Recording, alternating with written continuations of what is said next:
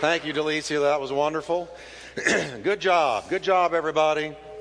And remain standing just long enough to read a little bit of scripture, and then you can be seated. I'm getting feedback, guys. All right. We're going to begin a series today that I call The Apprentice. And in your bulletins, you notice that you've got a little something to take notes. Somebody said to me this week, Man, I looked at your people on Wednesday, they take notes, and on Sunday, they don't take any notes. So that's because they're listening to me. But um, I gave you something to take notes with because I want you to remember what we're about to cover. I believe it's going to change your life. How many of you would like your life to be changed? It's going to be changed by the Word of God, it's going to be changed by God's truth. And I want to have a prayer with you, and then we're going to read these scriptures. And uh, let's just ask God in the next few weeks to change us. We're going to be talking about discipleship, following Jesus in reality. I'm still getting feedback, guys, back there. Maybe Steve can go back there. All right. Um, God wants to change, save people. God wants to change us. And the word of the Lord talks about us growing up in Him. We're going to talk about that today, but let's pray together. Say with me, Heavenly Father, change me. I want to follow Jesus as a true disciple. Give me ears to hear today, eyes to see. In Jesus' name. Amen. All right, let's begin. I'm going to talk to you today about life on the rock, and I've got it up here. I want you to see the Bible. I want you to see what he said. This is Jesus talking. he is winding up the Sermon on the Mount.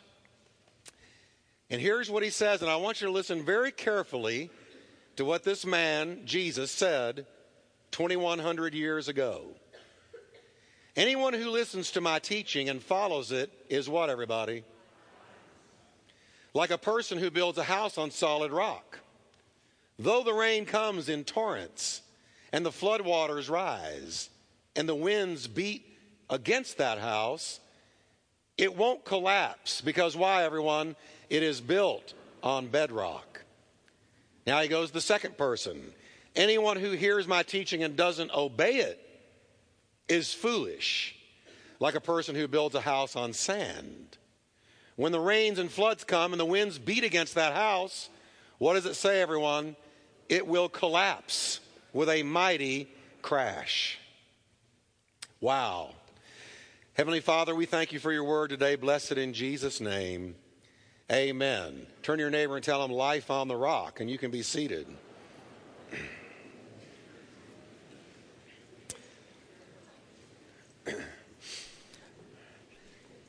I'm doing all that I can to get us focused tightly on the person of Jesus Christ. We're here today because of Jesus. We're not here out in 30 degree weather to be religious. We're here because most of us are here because of Jesus. It's Jesus who changes, it's Jesus who came into our lives, it's Jesus who has made the difference. But I got to tell you, in almost 25 years of pastoring, gives you a long time to look at the church. And I see in the church a need to really understand what Jesus said and to really understand who he is in terms of teacher. Now, I think we have one more verse, don't we, Marcia? We don't have one more verse, okay? Matthew 28, 18 through 20, I can quote it to you. Jesus said, Go into all the world and make disciples of every nation. Now, I want you to notice he didn't say converts, he said disciples. Now, you can't have a disciple without having a convert, and that's an understood thing. But Jesus said, I want you to make disciples. He wanted to be sure that we understood he was after more than conversion. Jesus wanted people to be discipled. So he told his evangelists, his disciples, his preachers, go out and preach the gospel, and they're going to be converted. But I want you to be sure once they're converted, you make disciples of them. I want you to go and make disciples. Well, if he told us to go and make a disciple, then I want to be clear what is a disciple? What does it mean? When I say the word disciple, you probably think of the 12 disciples Peter, James, John, Paul. You, you, you think of them. And they're way back there, and they're not here now. But Jesus said, I want you to make disciples of all converts. Now, just to be sure, I'm talking to the family here. How many of you believe you have been converted? you've been converted? That means you've been born again. That means you've come to Christ. That means the Spirit of God lives inside of you, and He has changed you, and He's working on you, and you have become a new creation. All is passed away. Behold, all is new. So we've all been converted. But what about discipled? Here's what a disciple is a disciple is a learner. Can you say the word learner with me? A disciple is a learner, a pupil, an apprentice. And that's why I'm calling this today the apprentice. A disciple is a learner, a pupil, an apprentice. A disciple is somebody who sits at the feet of another and learns. Mary and Martha, the two sisters we read about in the Bible, it says that Martha was the busy person. She was always busy doing this and that and the other, full of cares, full of burdens, full of issues and worries. But it says in the Bible that Mary sat at Jesus' feet and heard his word. And when Martha criticized her for it, Jesus said, No, no, no, no, Martha, you're careful and troubled about many things, but I want you to understand that Mary has chosen the good thing, and it will not be taken away from her. So when we sit at Jesus' feet as a disciple and we learn, it is something that will never be taken away from us. Now, what does a disciple of Jesus learn? Well, Jesus told us in the same passages in Matthew 28 18 to 20 Jesus said that we were to learn and do, quote, all things I have commanded you. That's what a disciple learns, and that's what a disciple does. A disciple is to learn and do all things, all things, and that's a lot of things. I'm going to show you in a minute. It's a bunch of stuff that Jesus taught us about life and living.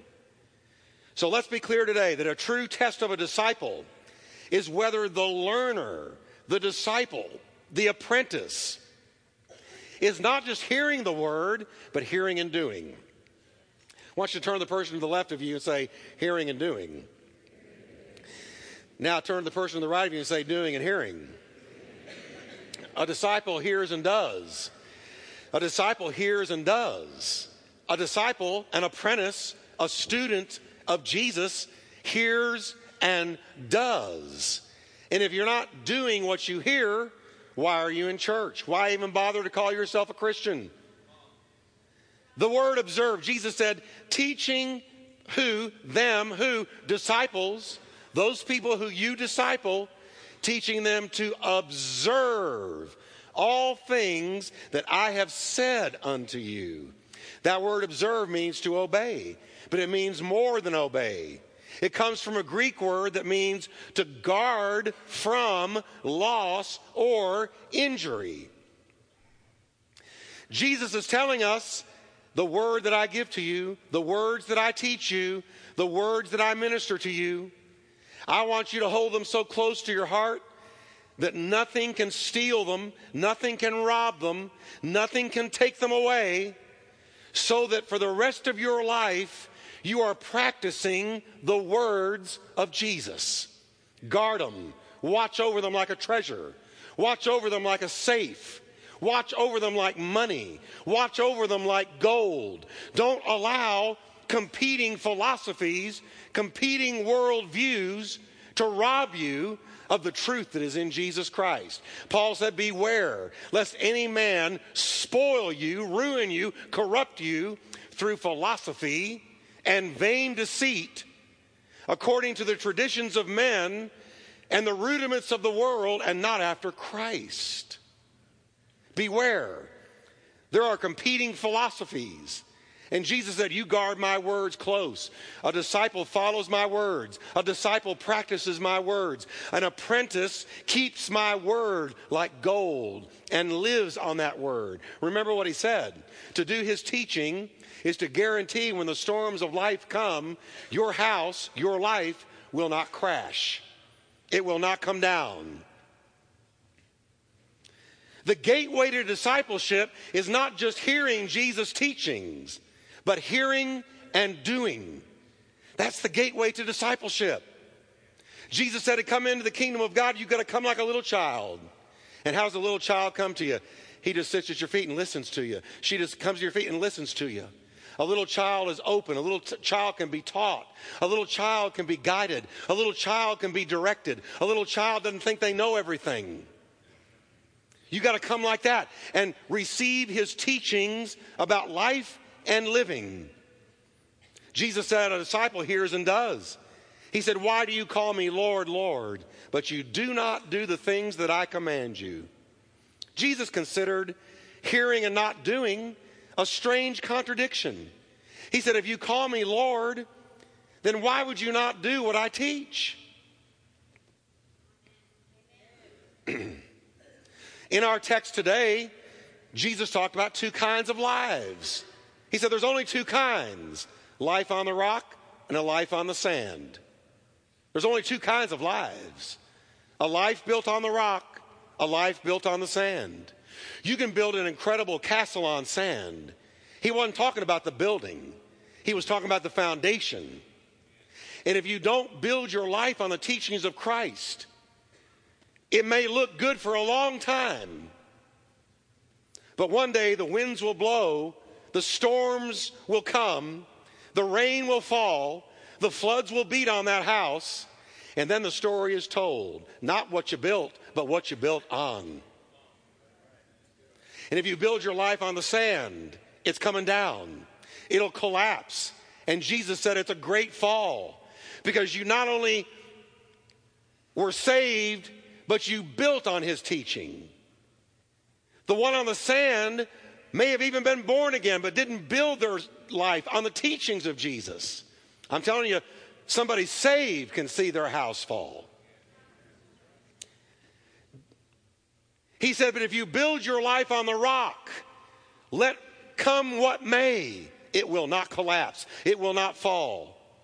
Life on the sand, life on the rock.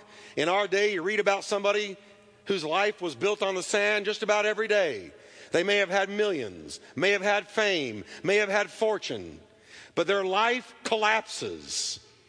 And you realize it wasn't built on the teachings of Christ.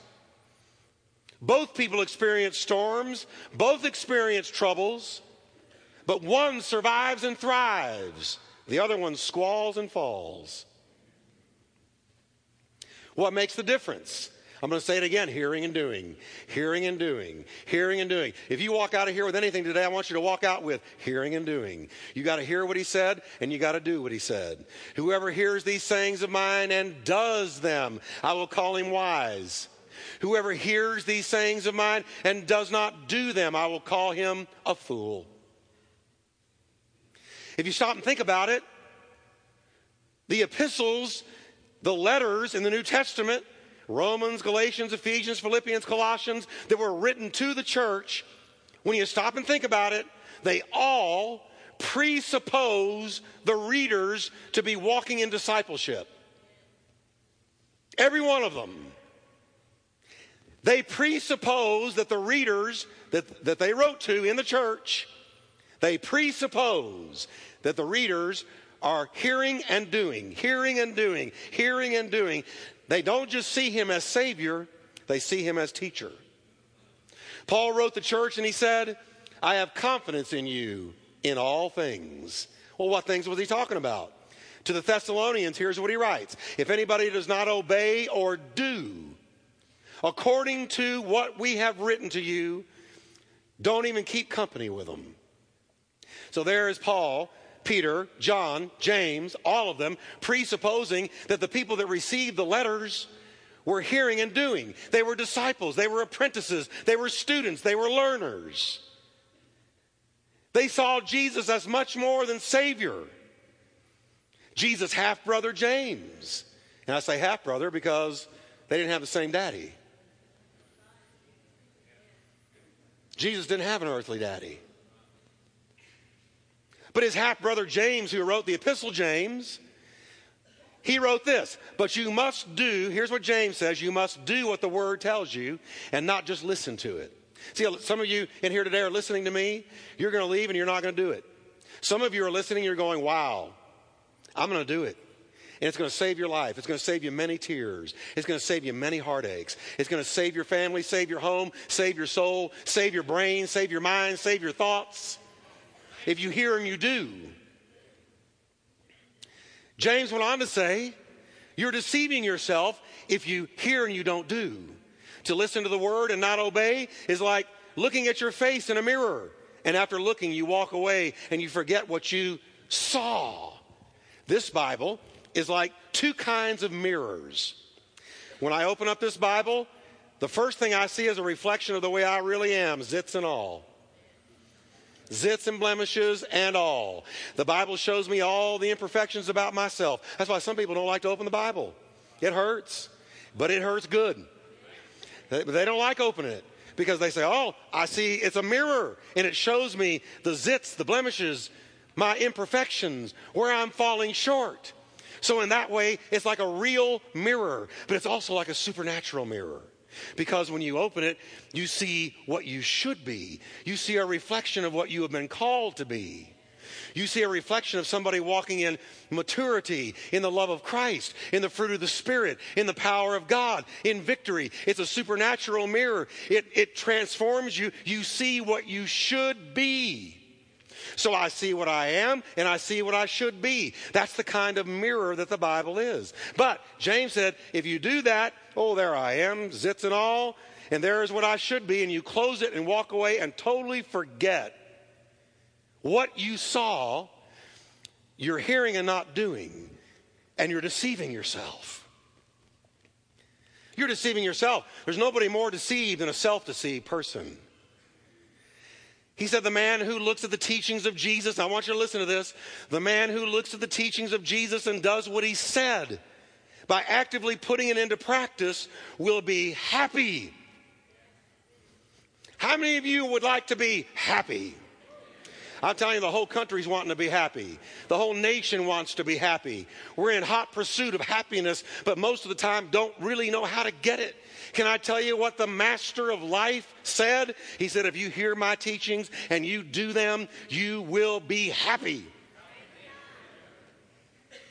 See, people, the, the devil's a liar. He tells you if you come to Jesus, he's going to turn you into a freak. He's going to make you something you want to be. He's going to take all the fun out of life. He's going to take all the partying out of life. You're going to, you're going to be straight and narrow, and your face is going to be dried up like an old prune until you go to heaven someday. That's a lie. That's a lie. He said, Jesus said, the way to happiness is that narrow road that leads to life. It's the teachings of Jesus, not just hearing them, but doing what you heard. He will be happy in what he does, James said. We're going to see in this series, and this series is going to change your life. It's going to change your life. We're going to see in this series that salvation is way more than just getting to heaven someday. It's way, way more. Well, what is salvation? Jesus has come to give you and me a radical, extreme makeover in this life. A good one. You're going to look better than anybody ever saw you. People are going to meet you and you've been walking with Jesus for a while and they're going to say, I can't believe it's you. What in the world has happened to you? What are you snorting? What are you smoking? What are you drinking? What are you shooting? What did you find? Well, it's the Holy Ghost and fire, and it's keeping me alive.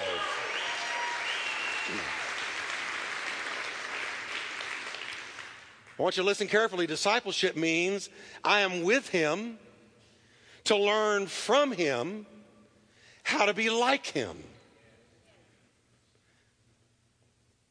That's what discipleship is. I am with him. I read just yesterday in Mark, Jesus called the disciples to be with him. To be with him.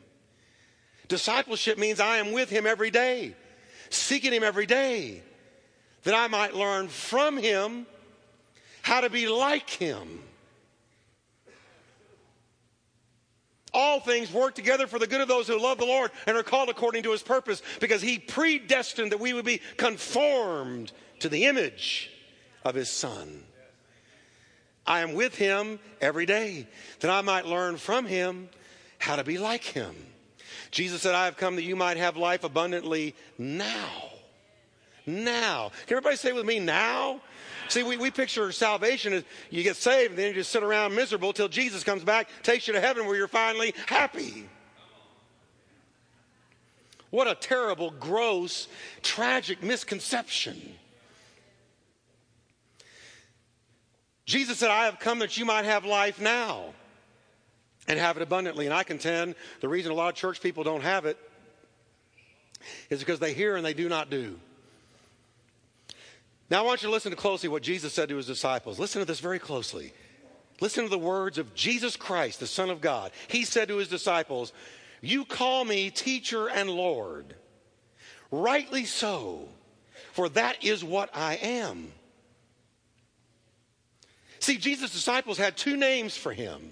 They called him Lord, but they didn't stop there. They called him teacher, called Jesus teacher. Lord or teacher? Hey, Jesus, Lord or teacher, could I ask you a question? In America, we're great on the Lord part. We get people saved all the time. Get people brought into the church. We get people saved, converted all the time. We're great on that. We're great on Lord, but we're weak on the teacher concept because people are not being discipled. Now, let me tell you something about your life. Somebody is teaching you. Now, I want you to chew on that in your brain because I don't care if you're saved or lost. I don't care if you're a committed Christian or not. Somebody is teaching you. Oprah's teaching a whole nation of women. She's not just talk show host, and I have nothing against Oprah.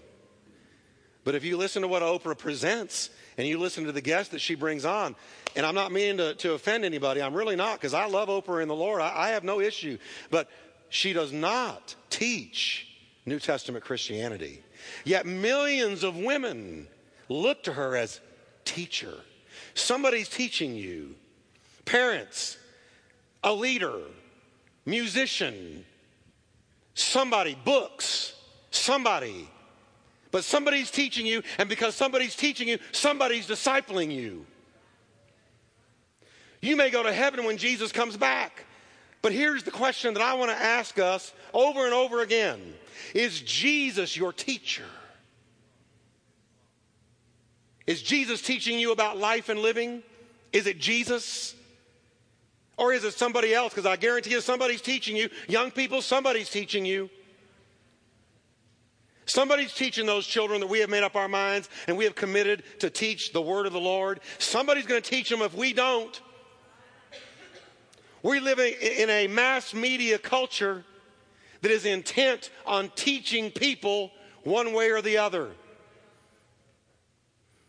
You're going to get light or dark, good or bad, false teaching or good, bad philosophy or good.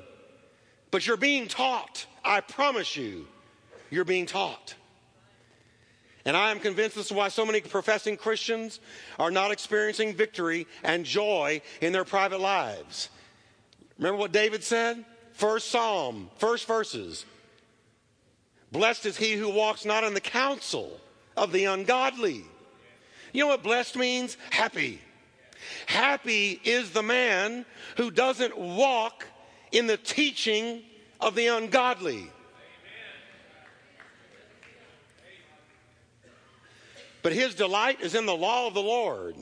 And in his law does he meditate day and night and he will be like a tree planted by the rivers of water that brings forth his fruit when it's time. His leaf shall not wither, and whatever, everybody say whatever, whatever he does will prosper. Who's that talking to? Those who are rightly taught.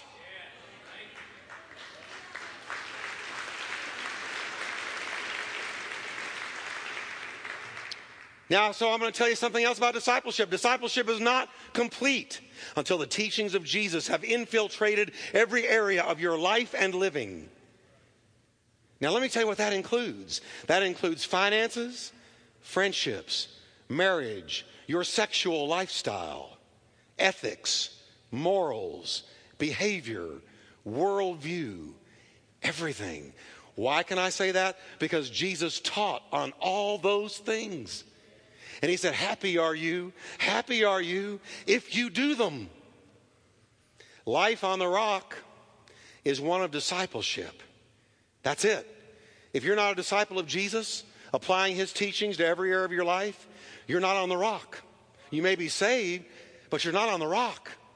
And I have been shocked to see how many Christians who are saved going to heaven, but they're not on the rock because the teachings of Jesus have not infiltrated every area of their life, and He intended for them to. Everybody with me today?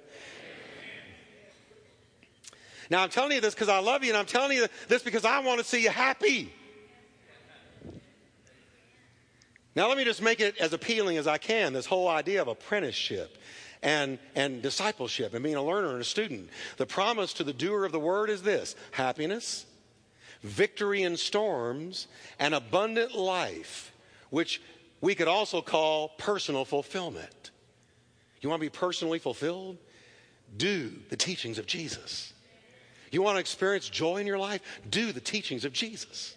You want to have good success? Do the teachings of Jesus. Don't just hear them. Don't go to church. Don't shake the preacher's hand on the way out. Say, good, good message, preacher. And you forget by the time you get to the car what he said.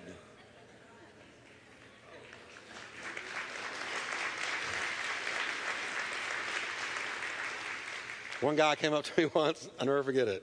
We were at Will Rogers for Easter. He came up, shook my hand, and he goes, Preacher, you bless me every Easter. And I said, I said, it can't be that big a blessing. Where are you from, you know, month to month?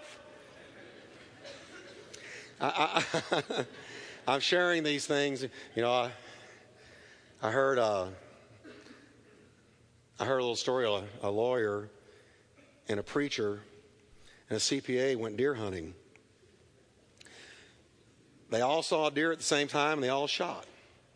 The lawyer was sent out to go see which one got him. He came back and said, Well, it was the preacher that got him. They said, How do you know that? He said, Because the bullet went in one ear and out the other.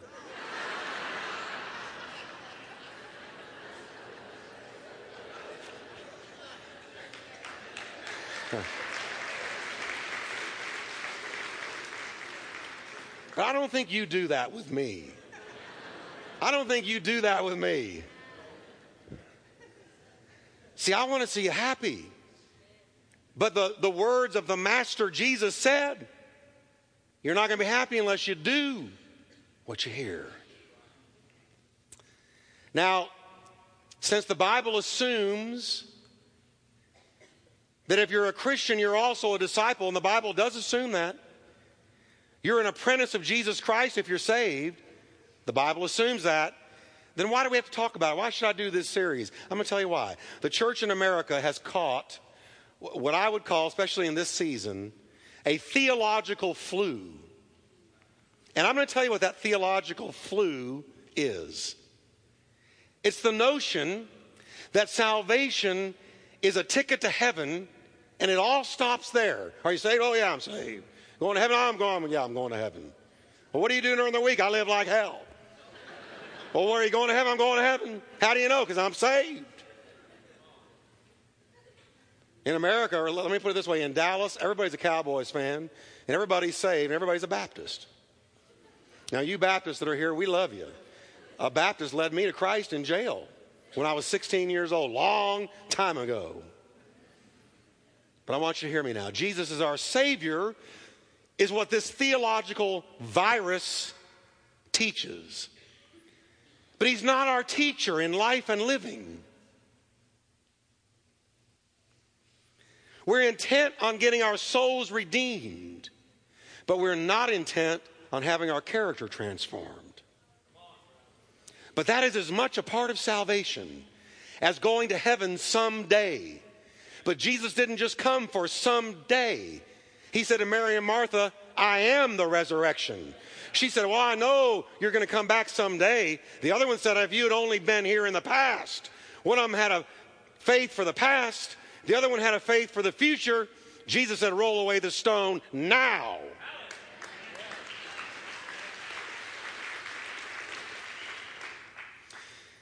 But this theological virus, this theological flu, is very, very serious because we're not taking Jesus as teacher. We're only focusing on him as Savior and Lord, Redeemer, the Messiah who can forgive you of your sins and carry you to heaven.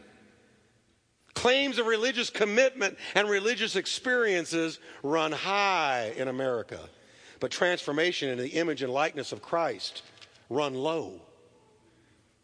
The theological virus that has invaded the church says that Jesus is good for your salvation, but he is irrelevant, and so are his teachings to many of the issues you face in life.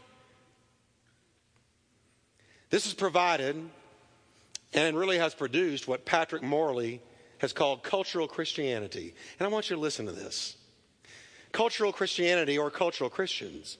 Cultural Christianity means to pursue the God we want instead of the God who is.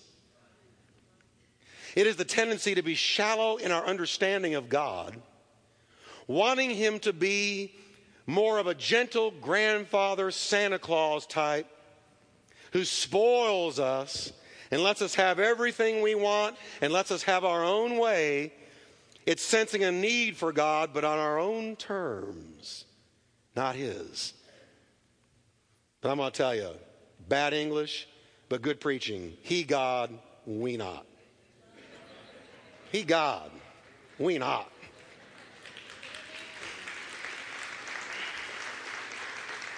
It's like the Transformer toys that were so popular a while back, maybe still be.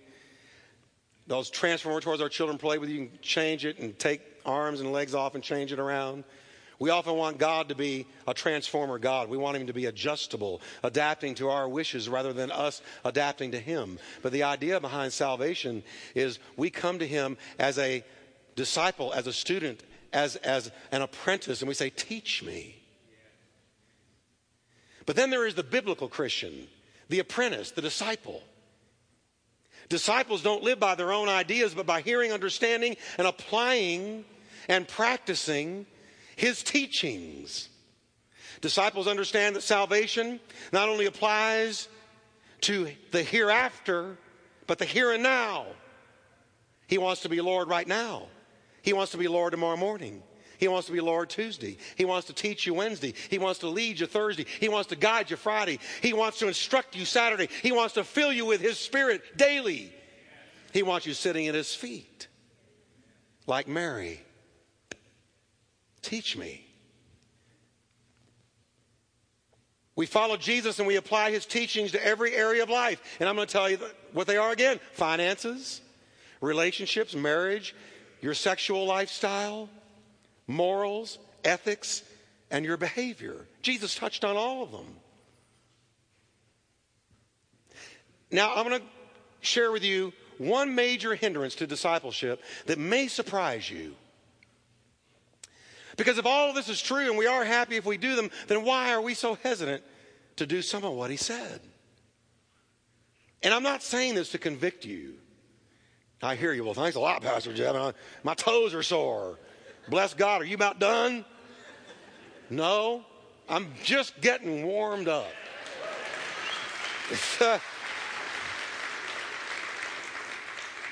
Turn to your neighbor and say, He wants to see us happy. Now, I want you to hear me on this one. What are the hindrances to real discipleship? Here's one Jesus was not smart. Now, before you react to that statement, I want you to stop and think about why so many Christians are comfortable with Jesus as Savior, but they do not do what He said when it comes to finances, relationships, sexual lifestyle, holding grudges, forgiveness, and all the things where Jesus touched on major issues of life. Why don't we do it? Well, it's either two things. Either it's flat rebellion and we don't want to, or we don't trust him. Why don't we trust him as teacher? We don't think he was smart. Now you say, oh, well, I do. Really? In Matthew 23 23, Jesus said, You should tithe. He told New Testament people that they should practice it. Do you tithe? If not, why not? It can come down to two things. I either am in rebellion against him, or I don't think Jesus really understood 21st century money.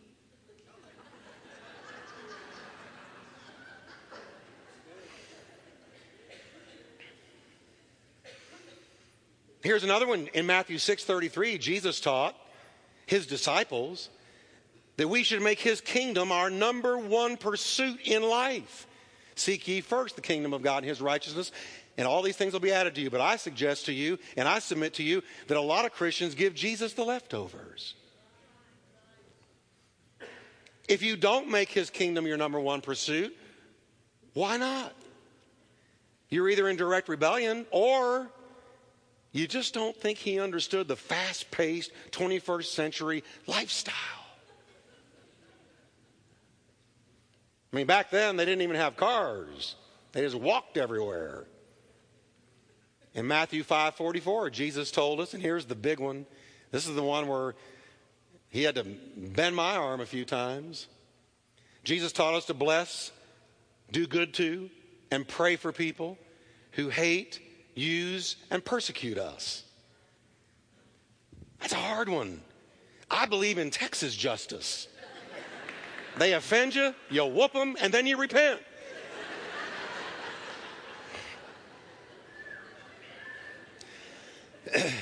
but Jesus didn't give us that option, did he? That's a hard one. But here's what I've noticed about people you can tell a lot about somebody's walk by what they do with the word. They can tell you all day, oh, yeah, I'm a believer, love the Lord with all my heart and soul. But then you watch a difficult decision come where the word presses down on them to make a decision according to the teachings of Jesus, and they bail. But either Jesus knew what he was talking about or he did not. And I'm going to suggest to you again we don't, we picture him as Savior and Lord, but we don't think he was smart. Dallas Willard writes these words can we seriously imagine that Jesus could be Lord if he were not smart? If he were divine, would he be dumb or uninformed? How could he be what we take him to be in all other aspects and not be the best informed and smartest person who ever lived?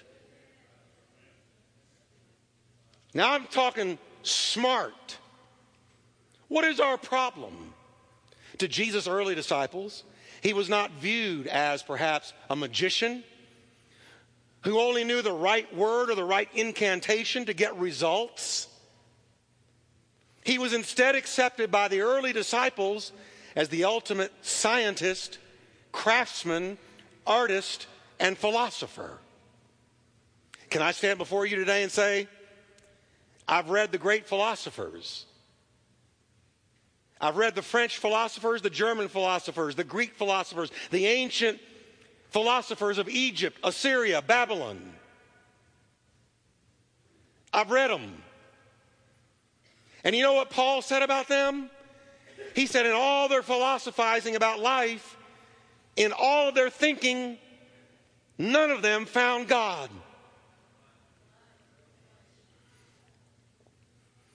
Yet in our day, here's our day, Jesus is not viewed as the master intellectual that he was.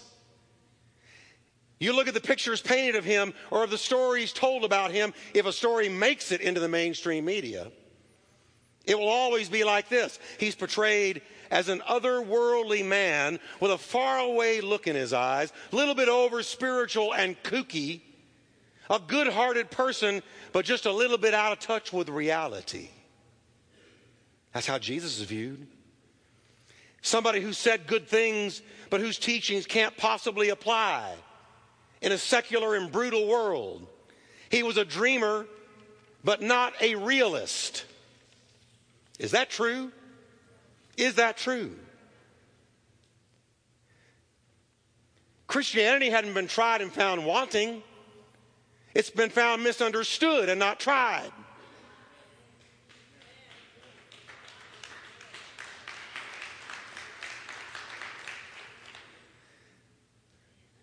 I want to tell you, Jesus, the Master, was also Jesus, the Maestro of life and living. Can I tell you what I think about him? Watch this. If you're going to call him dumb, call him uneducated, call him uninformed, Jesus knew how to transform the tissues of the human body from sickness to health. He knew how to suspend gravity, interrupt weather patterns, and was smart enough to amaze doctors of the law and doctors of theology at 12 years old with his knowledge of medicine and his knowledge of doctrine. 12. When I was a kid, I, I picked up a little book, Encyclopedia Britannica. It's talking about IQs. And they were, uh, they were showing this IQ test, and it had a little bell curve to it. And the bell curve went like this. At the top of the bell curve was average intelligence, and it was 100. And then as the bell curve came down, it went to 110. When it went the other direction, it went down to 90. All right, as it proceeded from 100 down to 110, that was called above average. When it went to 110 to 120, it was called uh, above average. When it went to 120 to 130, it was called superior and very superior. When it went from 130 to 140 and hit the arena of 140, it was called genius. And anything over 140, you weren't in the bell anymore, you were way out here. And then they extrapolated what the IQs of some of history's famous people would probably have been. They gave George Washington 140. They gave Lincoln 150. They gave Mozart 165. They gave Sir Isaac Newton 190. And they gave Wolfgang von Goethe, the German philosopher, playwright, and poet who wrote Faust, they gave him 210. Brilliant. Why didn't they have Jesus in there? You know why? Because you couldn't me- measure Jesus' IQ. I'm going to tell you why. Because Jesus didn't have an IQ. Jesus created IQ. Jesus created, in the beginning was the Word, Jesus, and the Word, Jesus, was with God, and the Word, Jesus, was God. Without Him, nothing was made that was made. So it was the mind of Jesus that thought about atomic structure and put it together. It was the mind of Jesus that flung the birds into space scooped out the oceans, created everything we see. Brilliant. No, off the charts.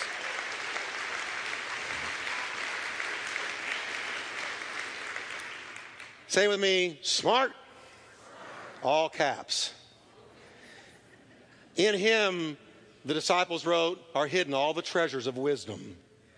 And Paul wrote that Christian wisdom, the wisdom of Christ, makes the wisdom of the world look foolish. Jesus was a master of human psychology, revealing over and over his ability to go straight to the root of psychological problems, like he did with the woman at the well, who suffered greatly from sexual promiscuity and low self worth. He fixed her in one setting. He was a maestro physician at healing all sickness, all disease, understanding fully the connection that there often exists between sin and sickness and healing not just somebody's physical body, but their mind while he was at it. In ethics, he left a footprint that has echoed through the ages more than any human who has ever lived. In finances, money, the economy, Jesus taught on giving, investments, saving, debt, and prosperity. He possessed mastery over every aspect of life and living. Jesus. He always has the best information over every issue of life. Pastor, you're going a little bit far there. I like some other people. I like other people too. Aristotle says some good things, Confucius says some good things. But if you follow their teachings alone, They did not deal with the fourth dimension, the spiritual dimension, and their teachings would not lead you to God. He was a master. He can be trusted with your school, with your job. Let me tell you, if you're a CPA, a lawyer, a doctor, a bricklayer, an electrician, an architect, a housewife, a student, it doesn't matter. You can ask him to help you in any of those things. He's got the answer. Boy, is he a good carpenter, too. Can we stand together?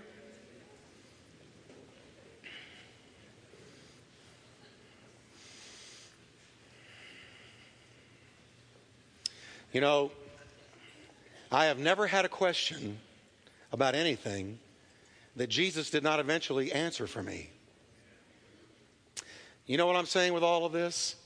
If you're going to have life on the rock, you got to trust Him as a teacher.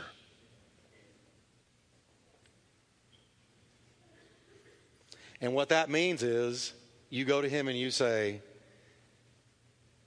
I know that you have the best answer. He can advise you about anything. He's smart. He's teacher. You're out there every day selling something, whatever it is that you're in sales for. You ask him, and he knows all about it. If you're a mathematician, he created it. Whatever you do, he has the answer. So a disciple, an apprentice says, I'm going to let you be my teacher. Isn't that good? You're going to be my teacher. Heavenly Father, I thank you that Jesus is not just Lord, but teacher. And in him are hidden all the treasures of wisdom and knowledge. He's capable and he's competent in every area of life smart off the charts. I thank you for it. Now I'm going to ask you something today with your heads bowed. If you can say, Pastor Jeff, I'm saved. I believe in him as Savior. But I would like to make a fresh commitment to be an apprentice, to let Jesus be my teacher about life and living so that I can do it and experience fulfillment. If that's you today, would you raise your hand? Amen. Many, many people. Thank you, Lord. Father, you see these hands, and I pray. I want you to pray this with me, church. If you raise your hand, say this with me. Say, Lord, I call you Lord and I call you teacher. Teach me about life and living in every arena. I humble myself that you would be my teacher.